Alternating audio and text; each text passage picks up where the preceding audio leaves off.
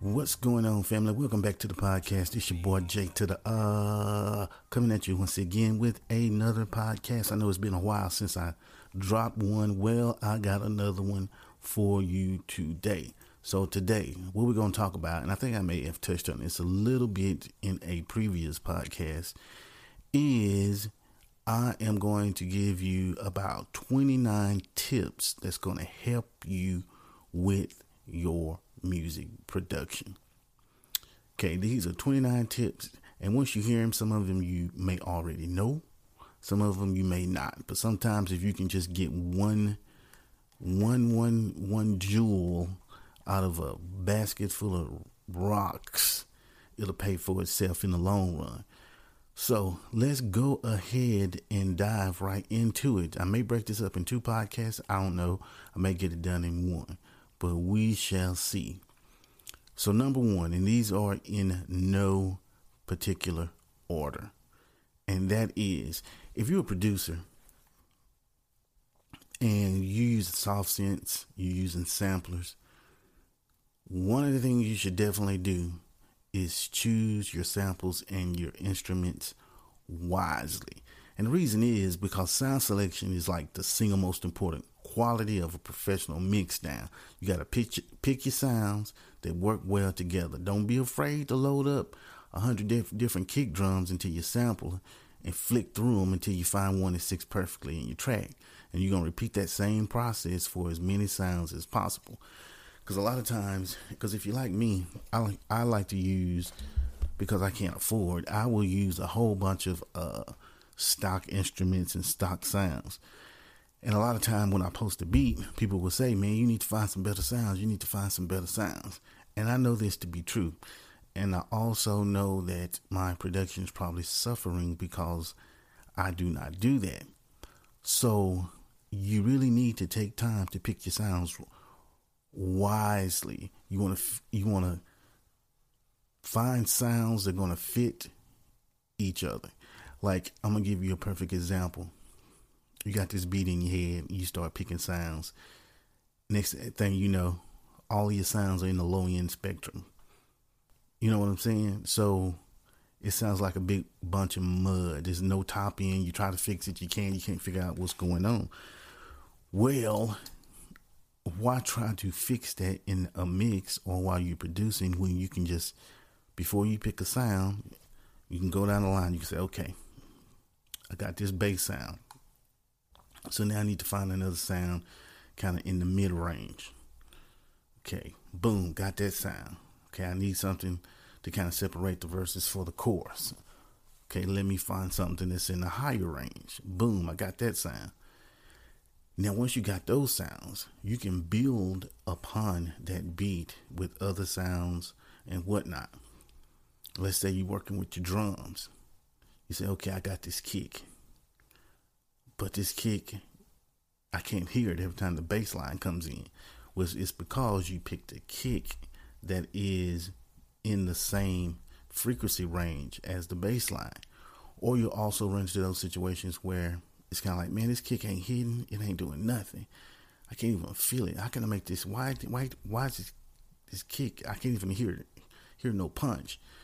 Well, it's because the frequency that you chose is mixing in with other frequencies within the mix. So what you'll want to do, if you like that kick drum, then you can always layer it with one that is in a higher range. Moving right along. So number two, focus on songwriting first and foremost. Now it can be tempting to switch to engineer mode and obsess over your mix but you got to remember, the average listener is only paying attention to the melody and the vocals. There's no point in getting a perfect mix if your song doesn't drive any emotion to the listener. Spend some time reading, reading up on music theory. It's as simple as that. You don't want to be one of those people where, okay, you don't even really like writing music that much. You prefer engineering, but you don't have any artists. You don't have any any artists to work with, so you do your own stuff. So a lot of times in those situations, we can tend to cut ourselves short. And then when the product is done, we don't like it. and we can't figure out why we don't like it. Well, it's because we took the shortcuts in the very beginning. Plus, you gotta remember too, most music is list is heard over computers or um, headphones. So nobody really cares. Nobody's listening to no home entertainment system where they're hearing shit cracking. They're listening to MP3 files. Nobody listening to CDs where you need this high fidelity recording. As long as it's clear and and sounds are mixed appropriately, you're okay. So don't obsess though, obsess over it, because the only person that's going to realize what they're listening to is another engineer. And number three, and this one is tried and true. And this one will pretty much apply to anything that you do, not even just music.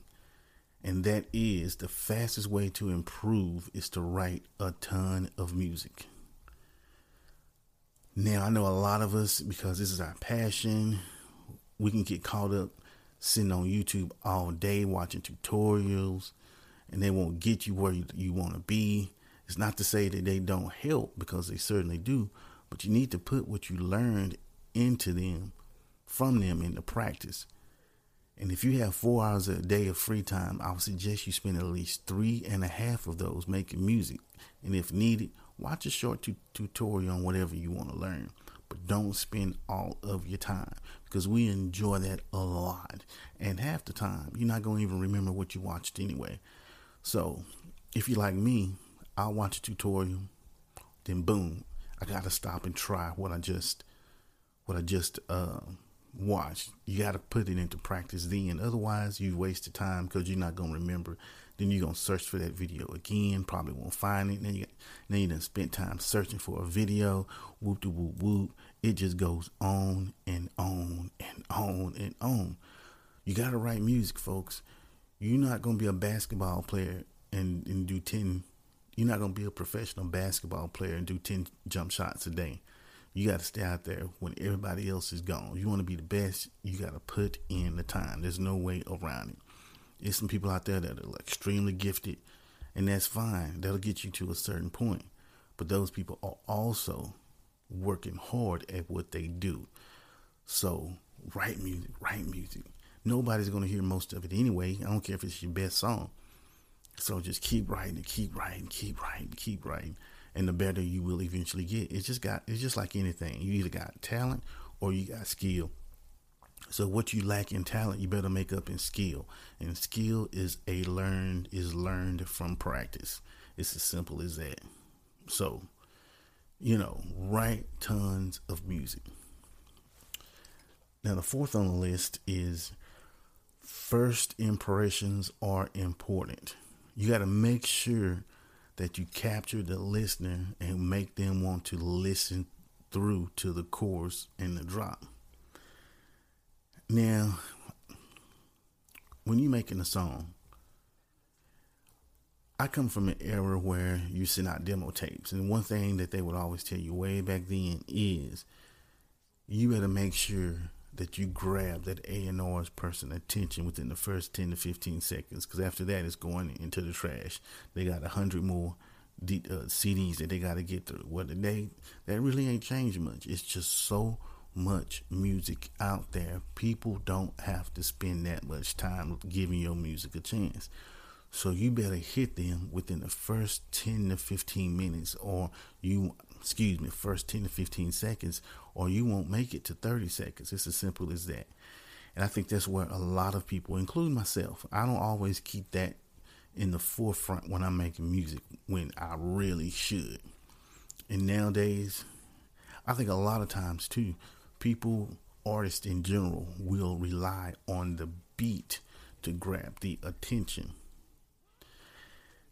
So when you start depending on that beat so much, and what happens if you can't find a beat? I don't know. It's just you just lose the creativity in the person's attention. I mean, you can't rely strictly on the beat. Although, if you are a producer and you're trying to sell your beat, so let me back up a minute if you're a producer and you're trying to sell that beat, you better make sure that that first 10 to 15 seconds is, is, is where it is. Because nobody really even need to listen to a beat no longer than that to even decide if they like it. I know when I'm scrolling through YouTube listening at beats, man, I'm gonna listen my 10, 15 seconds. And that's the bad thing about having a beat channel on YouTube. Because your um your engagement is gonna be really short, maybe like 30 seconds, and you wonder why, man, I had a hundred and whatever videos in my engagement is just 30 seconds. Well, it's not necessarily that your music gets trashed. That's just the amount of time that people are going to give to it. It's as simple as that. Moving right along. And really, I think this next next one, I mean, this is, I say this on my YouTube channel. Look it up, by the way, J to the R, J T U D A R, if you want them tutorials. If you want to listen to some music, some beats, go there. Look up J T U D A R. But anyway, this next one is I truly believe in, especially for somebody like me who I'm not really, I don't have any aspirations of trying to make a living at this. I really just do it because I like doing it. I'm doing this podcast because I just like doing it. I mean, I only have so much free time. So that that I do have, I'm going to spend it doing something I want to do. And that is it's important to have fun. You'll learn the most when you are in a creative flow and enjoying yourself. Now, some days you're not going to feel inspired or maybe frustrated with your music. Use these moments to focus on other aspects of your music production, like sound design, learning music theory, remaking songs you like, or organizing your sample library. I mean, you got to do something. Because if you're not having fun, then why are you doing it? Because here's the thing. And I tell my son this, who is trying to be a rapper. He like going in the studio to record because that's the fun part. But when I asked him about his promoting, how long did you sit in front of that computer today, sending out, replying to comments, making connections, you ain't never got an answer because that's not the fun part. So it's important to have fun at the entire process. You just because making music is not just sitting in front of a MIDI controller or a drum machine. It's the whole process. So you gotta, um, you know, find something that you enjoy in each of it. Because if you just focus on making the music, it'll never go no farther than your hard drive. Okay, so you gotta have fun. You gotta have fun with the whole process with just the whole culture, just everything about it. Just it just got to be fun to you because it's gonna be times stuff. You know, you may feel uninspired, so you don't want to get yourself down. Go move to something else. It's, it's so much you can do. Now the next one is save referencing for the final stages. And what I mean by this is send out to write a song that sounds like another artist would put you in a creative block where you're constantly judging all of your creative decision. Nine out of ten times it just ends up in frustration. I prefer to use reference tracks once I've made a main idea to my track down. You know what I'm saying? So like I did a video on YouTube where I went over trying to do a I I was in the mood to try an Afro beat. So first thing I did was I went to YouTube. I listened to Afro beat. Listened to it that one time. I, I, I got the sounds down that I needed. I got the drum p- patterns that I needed to uh, try to figure out what is common in that particular genre, and I did the beat. After the beat was over, I went back to that same song on YouTube, and I uh, and I listened at to see if I was close and I was pretty close. Different, yes, but close, yes, to enough where if you heard the beat, you you would know what I was trying to do. it's as simple as that. But anyway, if I would have just sat there and listened, do a drum, listen, it would have added on another hour or two, and the track would have been no better than what it already was. You know what I'm saying? So Save all the referencing for later. You don't want to spend too much time doing. Okay, So then this next tip I definitely believe in, and that is to try using saturation in place of limiters. Now they both limit peaks and reduce dynamic range, but saturators add a nice warm character to the sound. It's easy to overdo it. As a general rule, I like to push the saturator to a point to where it audibly distorts the sound and then just back off a few dBs. And remember to listen to the result and determine if you even like it in the first place. If not, maybe you need a more transparent limiter. You know, you got to use whatever is appropriate in your situation. The reason why I like doing it, like if I was doing, say, a. What is this in my foot? If I was doing, say, like a boom bap type of old school hip hop type beat, I'm gonna use that saturator. Why? Because I want that warm character to the sound. I want it to sound like it was made in that era, not something that's like it was made yesterday. So uh yeah, just try that out. Use a saturator. See what it see if it helps you mix. Plus a lot of times we can get stuck in the in the same old rut to where we're using the same the same uh plugins in the same order with the same preset. Sometimes it's just best to step outside the box and try something different. Now, the next one I got for you is to EQ for distance. Now, if you want to place an element at the back of your mix, it not only needs to be quieter than the upfront sounds, it also needs to have less top end. This, to, this is to emulate the way air absorbs high frequency. Use a high shelf EQ to take some of that high end out. Because you want to put it like this. Look at it like this. If you had a concert, you're at the front, you're standing right by the speaker. The highs are deafening. They are so loud, it is absolutely ridiculous. Now, move back about 20 feet. They're not deafening. The whole thing sounds better. So, the whole point of me saying this is if you have a sound that you want intentionally to sit back in the mix, you have to look at it like that. You gotta look at it like a movie. Like if I was listening to this in real life, how how would this how would this be? I'll give you a perfect example, drums. okay, you know a drum set has if you're trying to do like especially like a like well, I kinda do it on any drums, but if you have like a real you know, you're using a VST playing drums and you want to sound realistic you got to play with the volumes and the EQ to make it seem like the snare is where it is if it was a dream, if it was a real kit. You want that crash to seem like it's where it's at distance wise and volume and crisp crispiness wise if it was a real kit. These are just the real little details that a lot of people don't do. But then if you listen to a song like, man, that sound good. How he did that? Yeah, that's right. I said how he did that. this is some of the techniques that they often will use that you may not even realize this is what's going on. Number 10. Now you can generally compress the living shit out of background sounds like pads, uh, ambiances, backing vocals, and etc. You don't need the dynamic range of big transients that, that will create and it'll create more headroom in your mix.